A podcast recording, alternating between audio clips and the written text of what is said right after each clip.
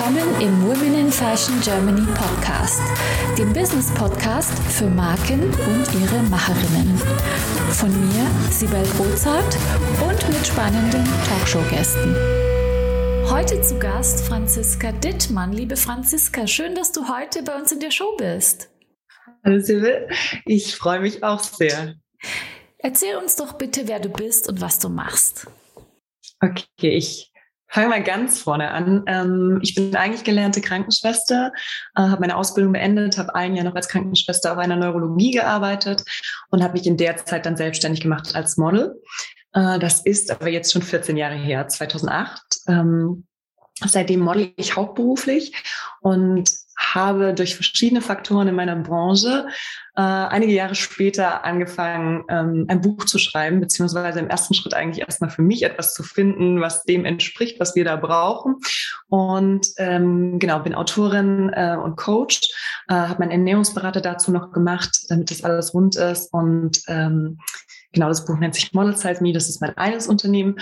Und das zweite ähm, ist vor zwei Jahren eigentlich aus einem blöden Zufall entstanden, ähm, durch einen äh, Unfall, ähm, durch meine Instagram-Community, die das gefördert haben. Und dann, ähm, genau, ist übrigens Berlin entstanden. Das ist mein Label und ja, dort mache ich äh, Kleidung, ähm, unter anderem Caps, äh, Beanies, Hoodies, äh, T-Shirts. Es gibt so ein paar Accessoires noch. Ähm, das bin ich.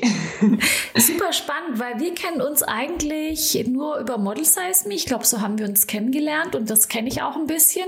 Dass du übrigens Berlin machst, war mir noch gar nicht so klar. Vielleicht fangen wir der Reihe nach mal an. Also Model und Model Size Me. Was war da, was hat dich dazu geführt, dieses Model Size Me äh, Buch zu schreiben und äh, was ist es eigentlich, worum geht es da eigentlich genau?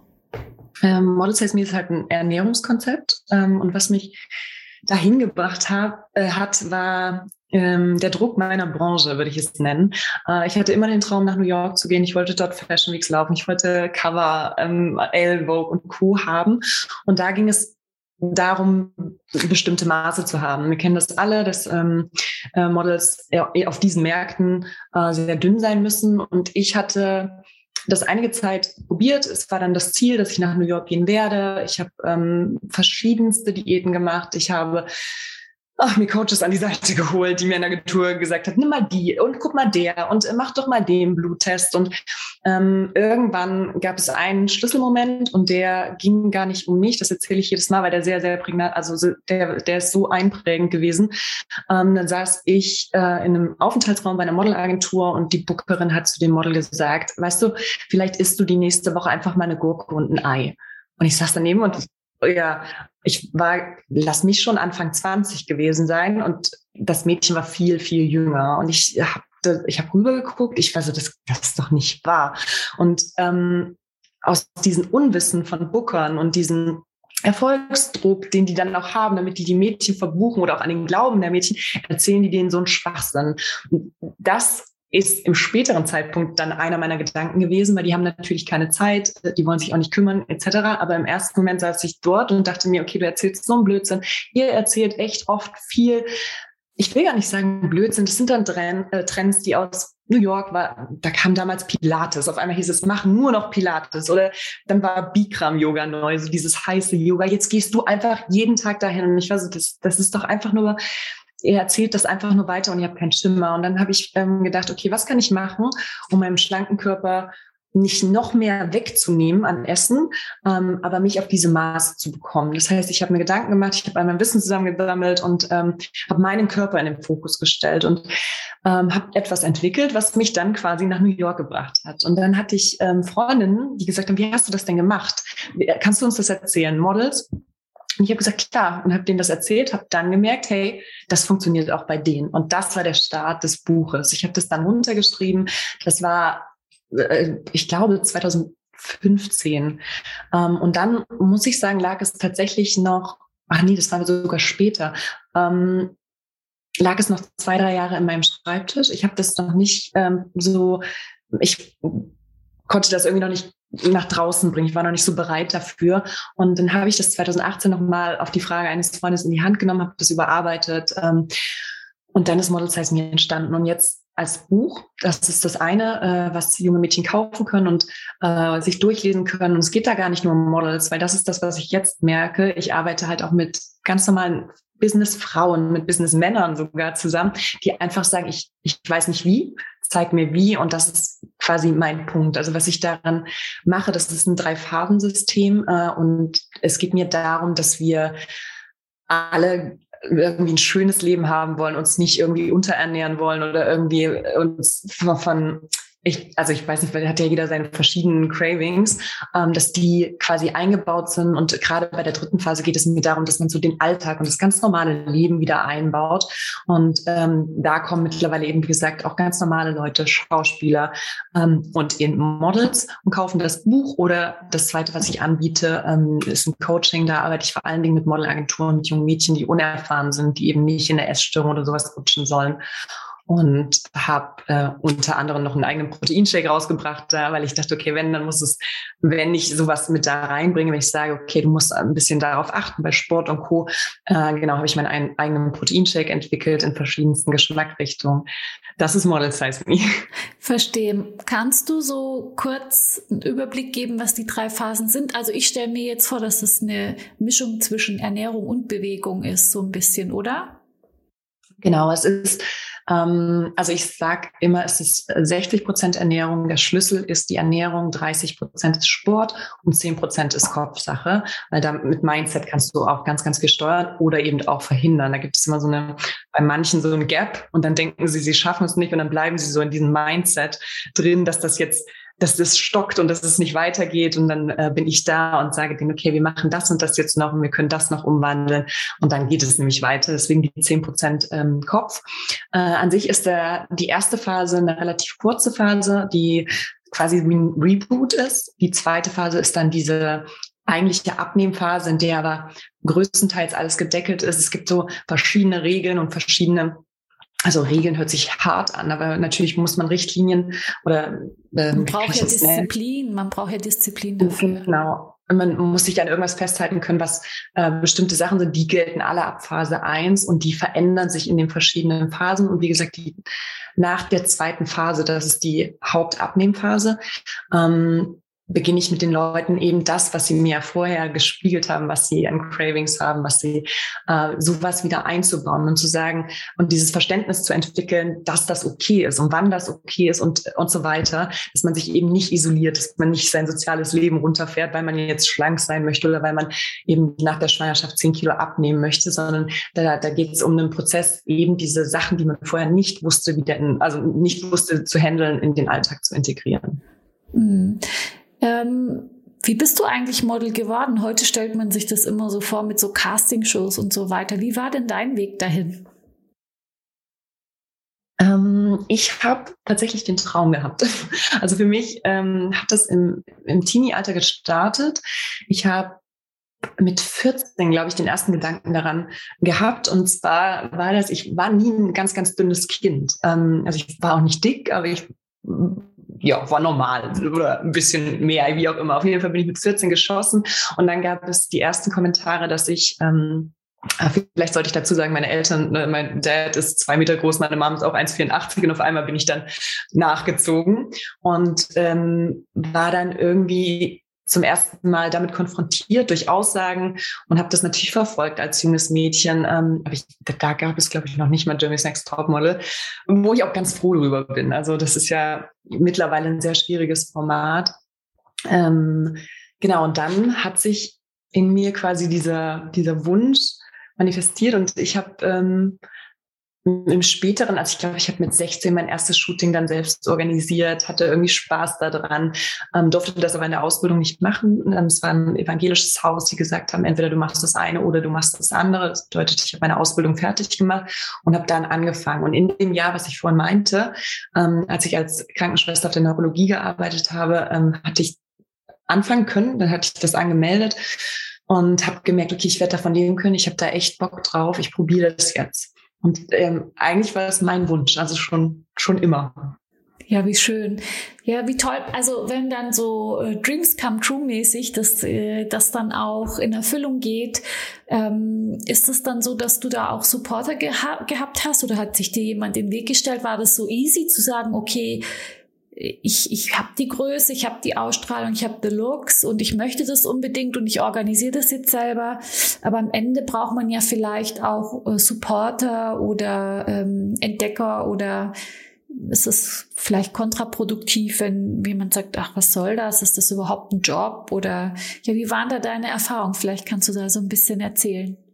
Ähm, ich hatte, glaube ich, von allen drei etwas. Zu Beginn war natürlich die Sorge meiner Eltern und meiner Familie, was ich da jetzt tue, dass ich aus einem sicheren Verhältnis rausgehe. Die konnten sich das natürlich nicht vorstellen, geschweige denn meine Großeltern. Ähm, und die waren aber nie dagegen. Und ich muss im rückblickend, muss ich sagen, so meine Eltern, was die quasi auch durchmachen mussten, weil ich war 19, glaube ich, als ich, oder 20, als ich das erste Mal nach Mailand gegangen bin, das ist natürlich nicht mehr so jung. Andere Mädchen gehen mit 14, 15, 16 dahin. Trotzdem war das noch nicht die Zeit des Zooms, äh, des WhatsApp oder FaceTime, sondern ich bin dann weggegangen und war neun Wochen oder länger. In Mailand war ich, glaube ich, vier Monate. Das erste Mal war ich weg. Und dann kam alle paar Monate, äh, paar Monate, paar, paar Tage mir geskypt, kam eine Rückmeldung und ähm, das war eine ganz andere Zeit. Aber trotzdem haben meine Eltern mir nie Steine in den Weg gelegt. Die haben mich immer supportet, auch mit Model Size Me. Ähm, das kann ich nachher nochmal erzählen. Die waren immer da und haben mich da nie äh, eingegrenzt oder gesagt, mach das jetzt nicht. Aber sie waren auch nicht die, die, die, die befür, also sie sind nicht vorgerannt und haben gesagt, los geht, das wird jetzt Model. Ähm, das war tatsächlich mein Mann, ähm, mein damaliger Freund noch, der gesagt hat, probier das, bitte mach das, das ist dein Wunsch, wir schaffen das zusammen. Und ich supporte dich. Der hat mir ganz, ganz viel den Rücken freigehalten, gerade am Anfang. Ähm, der hat mich in der Zeit in New York äh, mega mäßig unterstützt. Der war, hatte seinen Job dann quasi gekündigt. Wir hatten eine Weltreise kurz vor der ganzen Fashion-Zeit, die bei mir kam, gemacht. Und er ist dann äh, nicht zurück in den Job gegangen, sondern ist dann zweieinhalb, drei Jahre mit mir gereist. Und das ist der größte Support, den ich, den ich hatte. Und das dritte, was du gesagt hattest, ob ich einen Entdecker hatte, und das war mein Glück, ähm, das hatte ich tatsächlich, aber wirklich, wirklich ziemlich spät. Ähm, ich hatte meine Agentur in Deutschland. Wir haben dann beschlossen, dass ich den Fashion-Weg gehen werde, weil es ist irgendwo immer ein Beschluss. Ich habe vorher sehr gut als kommerzielles Model gearbeitet äh, und sie wollten mich nach New York bringen. Sie haben mich da auch vorgeschlagen, aber wie gesagt, dann haben die Maße nicht gereicht. Dann war irgendwas nicht in Ordnung. Und dann gab es so ich weiß nicht, es war jetzt nicht der letzte Versuch, aber in meinem Kopf ist es so prägnant. Dass, ähm, es hieß, heute ist ein Booker aus New York da, der, wir, wir zeigen dich und oder du stellst dich davor. Und dann war mein Booker da, Jason, ähm, der mich gesehen hat, der mich an die Hand genommen hat, rausgezogen hat äh, zu diesen ganzen, das ist ja eine Agentur, ist ja ein Riesenraum, ein Riesentisch mit ganz vielen Bookern, da mit mir vorgegangen ist und gesagt hat, warum habt ihr mir das Mädchen nicht eher gezeigt? Und das war das Beste, was mir passieren konnte, weil danach, ähm, der hat mir sehr, sehr viele Türen eröffnet. Da ging es äh, alles viel, viel schneller auf einmal. Ähm, auf einmal haben Booker an dich geglaubt, die vorher nicht so wirklich an, also an dein Fashion-Gesicht geglaubt haben. Ähm, auf einmal hatte ich auch schon deutsche L-Buchungen und so weiter. Und das war so, wo ich echt ein Learning draus gezogen habe, ähm, was aber mein, mein groß, also sehr, sehr großer Glücksfall war, dass ich ihn da getroffen habe. Ja, Glück braucht man auch ein bisschen. Das gehört immer dazu. Und manchmal sind es die Zufälle und jetzt sagst du aus einem Unfall heraus, hast du jetzt ein Label gegründet. Ach, Erzähl ja. doch mal. Und das ist wirklich eine Geschichte, ich weiß gar nicht, wie, also ich bin ein sehr positiver Mensch, aber dass sowas Positives aus sowas Schlechten, weil ich habe echt Angst gehabt um mein Gesicht, äh, entstehen kann, war wirklich, ähm, ja, war auch Zufall und ähm, wie gesagt auch äh, meine Community war da hinter mir. Ähm, ich mache Instagram nebenher. Äh, genau, das war vor, es war zwischen den ersten beiden Lockdown und man durfte dann wieder raus, sage ich jetzt mal. Und wir haben uns einen Camper geschnappt und sind ähm, in Brandenburg an den See gefahren und haben dort schön gecampt. Ich habe äh, irgendwas aufgenommen von dem See und ähm, mein Mann hat oben im Camper gekocht und ich habe unten den Wein öffnen wollen. Und beim Wein öffnen habe ich den quasi, ich habe die Flasche festgehalten, es war so ein Metallöffner und ich habe den senkrecht nach oben gezogen und hatte mein Gesicht da drüber und der ist mir an die Lippe geschlagen und ich habe es gar nicht so gemerkt. Ich habe mich noch, ich habe mich so geärgert, dass dieser Korken abgebrochen ist und auf einmal fing mein Blut anzulaufen und ich habe irgendwann gemerkt, das ist auch nicht wenig und dann bin ich hochgegangen und ich glaube, ich habe meinen Mann noch nie so erschrocken gesehen, weil er ich habe er so was machst du hier? Ich komme doch gerade mit dem Essen und ich habe die Hand von meinem Gesicht genommen und er war so okay, setz dich sofort in dieses Auto. Und ich hatte quasi eine gespaltene Unterlippe. Es war ein Zentimeter tief. Ich hatte zwei Unterlippen und ich habe einen Teil, um das nicht ganz so lang äh, werden zu lassen, ähm, äh, davon aufgenommen, habe eine Arztszene, nicht mit dem Arzt, aber das Gespräch mit aufgenommen, habe das äh, zwei Tage später in der Story zusammengeschnitten und habe einen prägnanten Satz gesagt, weil nachdem ich zu meinem Mann gesagt habe, nein, nein, nein, das wächst wieder zusammen, und er gesagt hat, das wächst nicht wieder zusammen, wenn du das einfach so festhältst, das ist ziemlich tief, sind wir halt ins Krankenhaus gefahren. Und da war ich noch so voller Adrenalin und dann hatte ich auch noch nicht, ich hatte noch keine Angst oder irgendwas und ich äh, saß dann bei dem Arzt und als er meinte, ja, wir müssen in eine OP, weil ich, hatte ich zum ersten Mal richtig Angst, weil dann ist mir bewusst geworden, das ist mein Gesicht. Damit ist alles kaputt, wenn das jetzt, also damit kann ich nicht mehr arbeiten, weil das ist mein Hauptverdienst. Und ich habe zu dem Arzt gesagt, äh, aber Sie müssen wissen, ich bin Model und mein Gesicht ist mein Kapital. Möchtest auch du mit deinen vorhandenen Potenzialen, Fähigkeiten und Kenntnissen deine unverwechselbare Marke im Fashion- und Lifestyle-Segment aufbauen? Ich helfe dir gerne bei der Gründung deiner eigenen Marke, biete dir meine Erfahrungen, meine Plattform und den Zugang zu meinem exklusiven Netzwerk. Triff jetzt deine Entscheidung und vereinbare dein kostenfreies Vorgespräch auf womeninfashion.de slash mentoring. Und er hat gemeint, ja, ja, ist okay. Und wie gesagt, zwei Tage später hatte ich eine Story drin, habe das zusammengeschnitten und meine Follower ähm, haben diesen Satz sehr gefeiert. Also dachte ich mir, okay, dann mache ich am Anfang einfach erstmal ein T-Shirt und, und dann kommt halt so mein ähm, der Perfektionismus durch, äh, dass ich dann nicht einfach irgendein T-Shirt mache und das bedrucken lasse, sondern dass ich möchte, dass das nachhaltig ist, dass das äh, Bio-Baumwolle ist, dass, ähm, dass es am besten, äh, ja, so, dass es perfekt ist. Und dann habe ich mich angefangen, in diese Materie reinzulesen und dann wurde das immer mehr und ähm, dann hatte ich die Druckerei am Telefon und der hat gemeint, ja, okay, und wie heißt denn dein Label? Wie, wie machen wir das dann? Ich war so, nee, nee, das wird ein T-Shirt und dann habe ich mit ihm weitergesprochen und war so, nee, okay, du hast recht, wer weiß, was da noch kommt.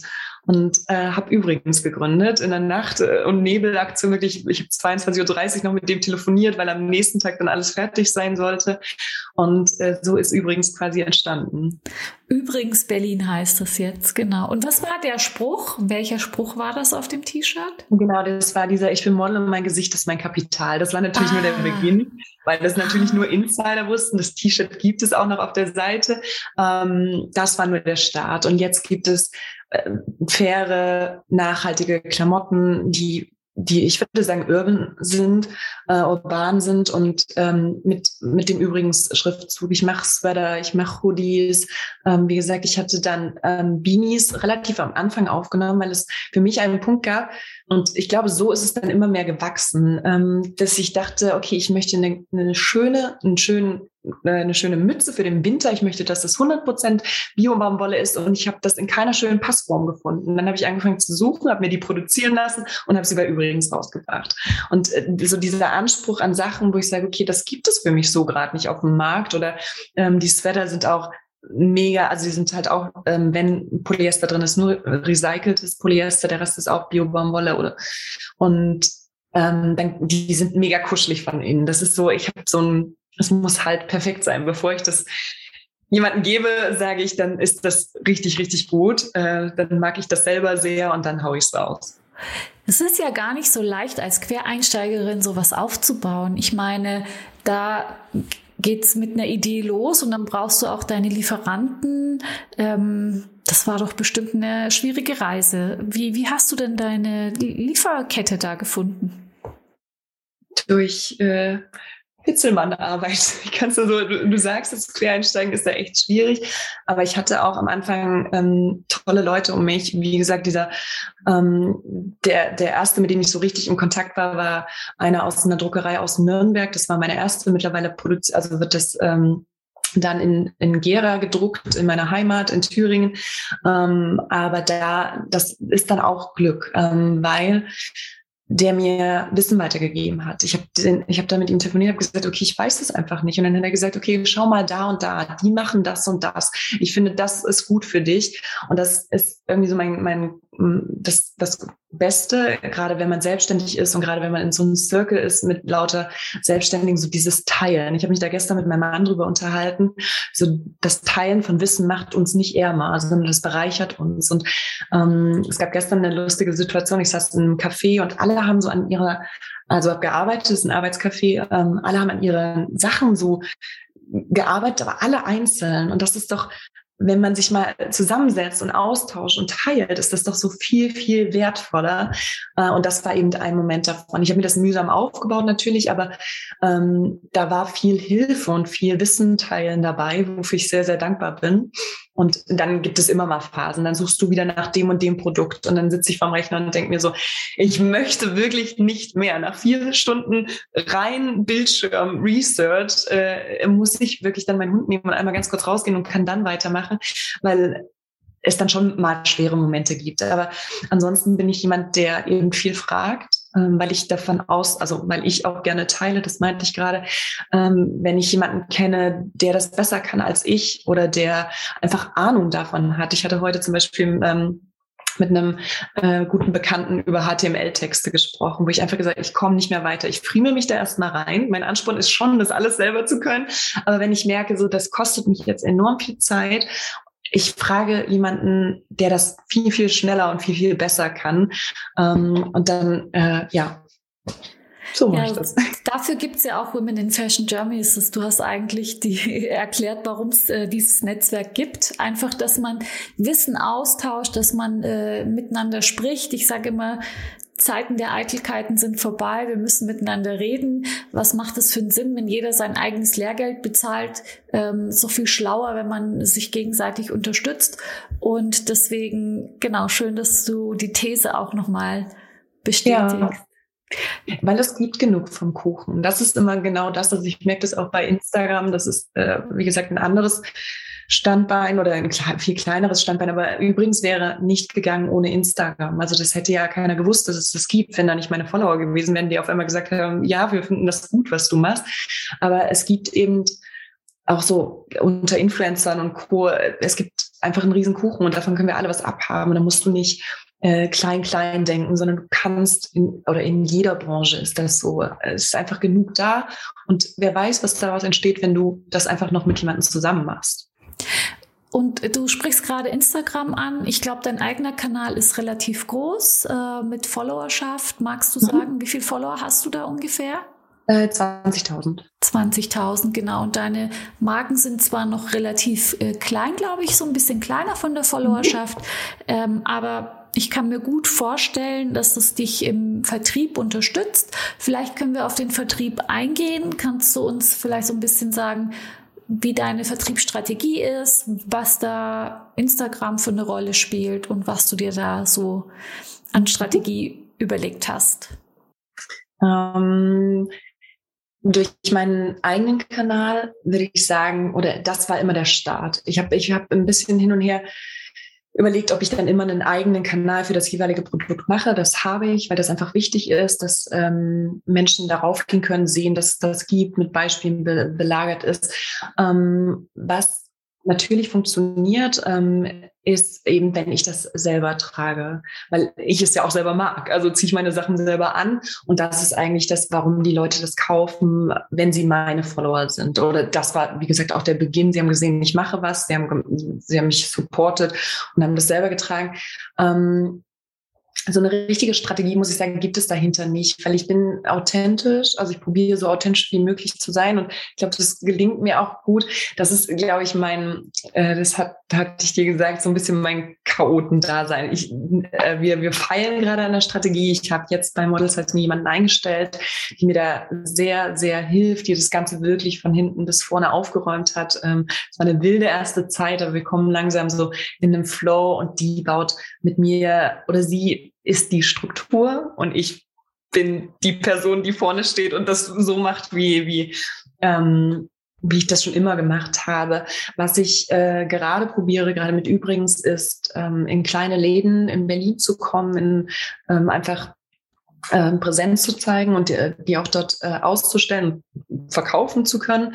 Ähm, bei Model Size Me wächst es natürlich durch die Agenturen, durch die Models, die das teilen, wenn sie das tun. Ähm, das ist ja dann kein, ich würde, also es ist ja kein Influencer-Marketing, wenn ein Model zu mir kommt und sagt, äh, können wir das machen und das dann teilt, sondern es ist ja auch eine rein authentische Erfahrung von ihr, die sie dann teilt auf Instagram. Aber ähm, ich bin da großer, großer Fan von, ähm, mit Instagram zu arbeiten. Das heißt, ähm, wahrscheinlich kommt der, der größte Vertrieb durch deine Instagram-Aktivitäten. Dann gibt es einen Online-Shop, Instagram-Shop und du planst auch in kleinen Läden, wo deine, deine ähm, Kleidung reinpasst, deine Kollektion reinpasst, auch, auch ähm, quasi offline verfügbar zu sein. Mhm. Aber das, genau, also das ist, ähm, sind so die Hauptvertriebskanäle. Ähm, und dann, ich, ich weiß gar nicht, es gab zum Beispiel jetzt am Wochenende ein, ich hatte mein Demutiger-Shirt an, das ist halt ein Riesenspruch auf diesem T-Shirt und Demutiger finden sehr, sehr viele Menschen äh, gut. Ähm, und dann passiert es einfach, dass mir wie am Samstag, war das Samstag oder Sonntag, wie auch immer, äh, zugerufen wird, dass das ein sehr, sehr cooles T-Shirt ist. Und dann habe ich gemeint, so, ja, dann google das einfach, das ist von mir. Und dann hat er, hat er mich total erschrocken angeguckt, weil er gar nicht wusste, ähm, was ich gerade, also es war so ein bisschen out of context ne, für ihn, weil er nicht damit gerechnet hat. Und dann war so, natürlich mache ich das. Und ich denke, ich, ich sehe nicht mehr ein, wer jetzt bestellt hat und äh, kann das nachvollziehen. Aber es gab auf jeden Fall Demo Dicker an dem Wochenende Bestellungen und vielleicht oder vielleicht auch nicht war äh, er dann dabei. Also ich glaube, wenn du das, was du liebst, äh, ja, was du machst, liebst und dann eben auch trägst und äh, nach außen scheinst damit, dann ist das ja ein, auch ein guter Vertriebskanal. Auf jeden Fall. Und äh, wichtig ist einfach, das hast du ja jetzt auch äh, bestätigt, das Produkt muss gut sein, es muss auffallen. Und wenn es dann zu dir passt und du das ähm, Testimonial bist und die Leute dich drauf ansprechen, besser geht's ja gar nicht ist ja eine gute, ist ja eine gute Basis. Beim Aufbau dieses Ganzen, ich meine, da hast du ja jetzt als Quereinsteigerin die ein oder andere Erfahrung gemacht und manchmal ist es ja so, dass da Herausforderungen kommen, mit denen du so überhaupt nicht rechnest. Was war denn da für dich so eine Herausforderung, wo du, die du gar nicht als solche vorher ähm, gedacht hast, dass sie für dich eintritt und wie bist du damit umgegangen? Hm, ich glaube, die größte Herausforderung ist dieses Abhängigsein von anderen Menschen, weil ich ich kann kein Proteinpulver selber zusammenmixen, noch nicht. Aber ähm, oder ich ich kann auch ähm, in der Herstellung oder im Druck die haben Schedules, da stehe ich hinten an, wenn ich heute bestelle, heißt das nicht, dass es morgen produziert wird. Und das war, ist, glaube ich, die größte Herausforderung für mich, ähm, ich bin sehr, sehr ungeduldig. Ich mache Dinge gern selbst, ähm, weil ich gern lerne, äh, also lerne. Ähm, da da ging es zum Beispiel um Homepage-Geschichten oder so, was auch eine Herausforderung ist. Wie baue ich meine eigene Homepage, damit die nicht aussieht wie 0815 dahingeschmissen, sondern dass das für den User, für den, ähm, für den Kunden, Entschuldigung, ähm, dass das schön ist. Äh, und dann habe ich mich hingesetzt. Am Anfang habe das komplett alleine gebaut. Später, jetzt haben wir alles gelauncht, habe ich ähm, mir jemanden an die Seite geholt, der mir das erklärt, damit ich das kann. Und das ist, glaube ich, so, äh, so gehe ich eigentlich immer ran. Ich probiere Dinge selber zu machen. Ich kann aber nicht alles. Niemand kann alles und äh, du musst Dinge abgeben. Ähm, und da ist, glaube ich, meine Ungeduld. Und was ähm, für mich die größte Herausforderung letztes Jahr war, ich musste ein Projekt im Boden stampfen. Das ist auch immer noch nicht fertig. Ähm, das hat sich über das ganze Jahr gezogen. Also wir haben ein Produkt gebaut äh, für übrigens, ähm, was ich eigentlich im Frühjahr letztes Jahr herausbringen wollte. Dann hat sich's geschoben durch verschiedenste Ursachen, durch Produktionsfehler, durch was auch immer. Wahrscheinlich war Corona ist ja, also war dann auch immer noch ein Grund.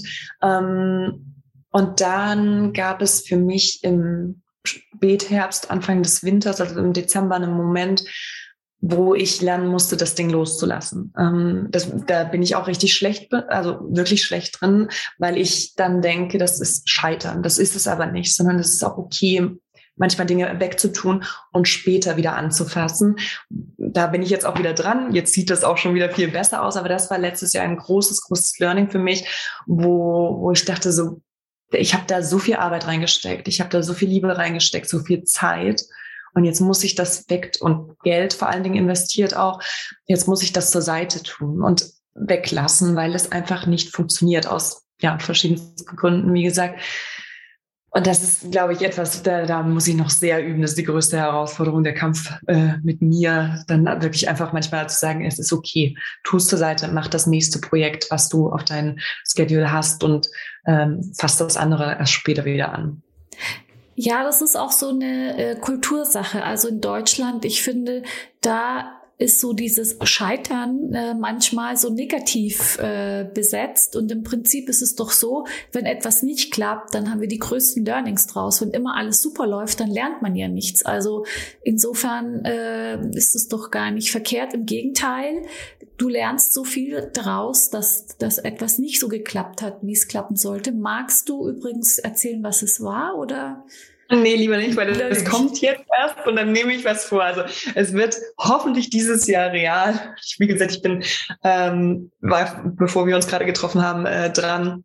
Ähm, das würde ich gerne als Überraschungsmoment äh, behalten. Aber du hast vollkommen, oder nicht aber, sondern du hast vollkommen recht, äh, weil mein normaler, also Trial and Error ist so ganz, ganz tief in mir. Das ist wirklich, ich finde es nicht schlimm, Dinge auszuprobieren und ähm, hinzufallen, aufzustehen, das ist schon so oft in meinem Leben passiert und das ist gut so, weil, wie du sagst, man weg, also ähm, das, man hat ganz andere Denkanstöße dadurch, man wächst da dran.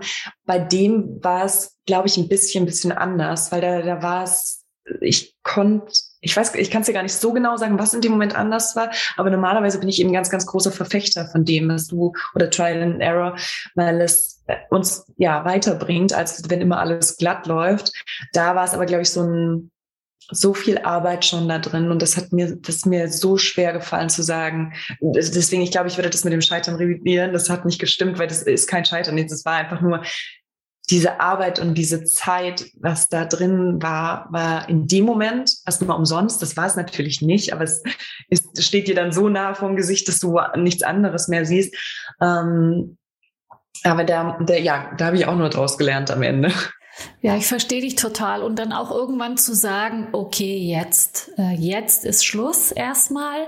Ich glaube, die Entscheidung zu fällen und wann der Zeitpunkt gekommen ist, ist auch gar nicht so leicht zu sagen, jetzt lasse ich es erstmal ruhen oder ich, ich ähm, höre komplett damit auf. Ich glaube, da ist die Kunst irgendwie auch für sich selber irgendwann zu entscheiden, ähm, wann mache ich das?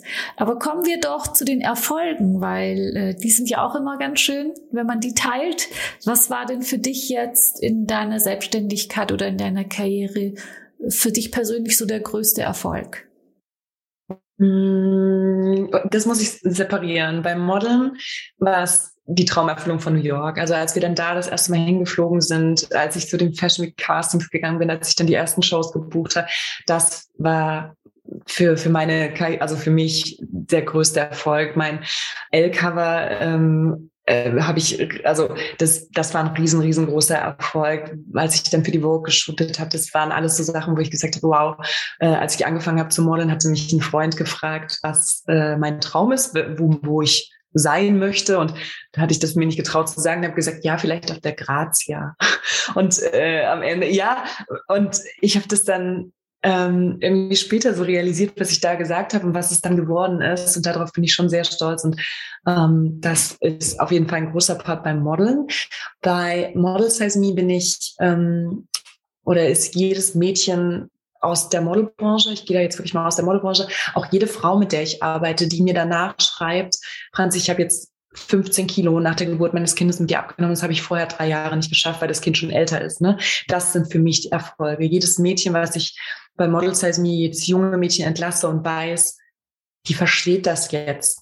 Ähm, die wird keine Essstörung bekommen. Ich kenne viel zu viele, gerade in meinem Alter, Mädels oder als wir so Ende 30 waren, die haben dann aufgrund von schlechtem Essen in der Zeit ähm, ihre Periode nicht mehr bekommen, also später dann auch nicht bekommen und so. Und deswegen ist so jedes Mädchen, was ich da rauslasse, für mich ein Erfolg und ähm, so ein gewonnenes Mädchen, wenn man das so sagen kann.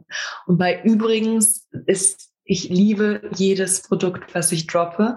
Und dann ist es wirklich einfach, ich hau das raus und du weißt nicht, was passiert. Also du weißt nicht, ob das jetzt gut oder schlecht läuft, äh, ob die Leute das auch mögen, nur weil ich das mag. Und dann kommen die ersten Bestellungen ich denke mir so, das ist, weißt du, das ist ein sehr, sehr schöner Erfolgsmoment, weil, wie gesagt, du da viel Liebe und Schweiß und Tränen, manchmal auch Tränen äh, reingesteckt hast und ähm, und dann wird das angenommen und dann ist das, ich bin hyper aufgeregt jedes Mal vor einem Drop, also bevor ich was Neues launche. Ähm, das ist immer, da bin ich ein totales äh, Chaos und äh, das muss Dominik immer sehr aushalten, aber wenn das dann raus ist, wenn ich merke, okay, die, die mögen das wirklich, wenn ich Bilder bekomme, die Nachrichten dann dazu bekomme, das ist ja jedes Mal ein, ein kleiner oder großer Erfolg.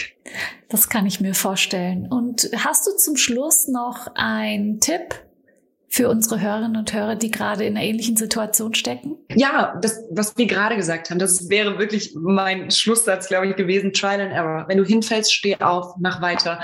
Ich habe das Beispiel ja gerade gebracht, auch wenn das in dem Moment ähm, super schwierig für dich ist, auch mit Tränen manchmal endet. Du, weil das war, glaube ich, ein Punkt, den habe ich vorhin nicht angebracht. Ähm, die Entscheidung war damals eben auch, ich habe da rein investiert. Es kann auch sein, und das halt nicht wenig, es kann auch sein, dass das alles futsch ist, wenn ich das jetzt beende.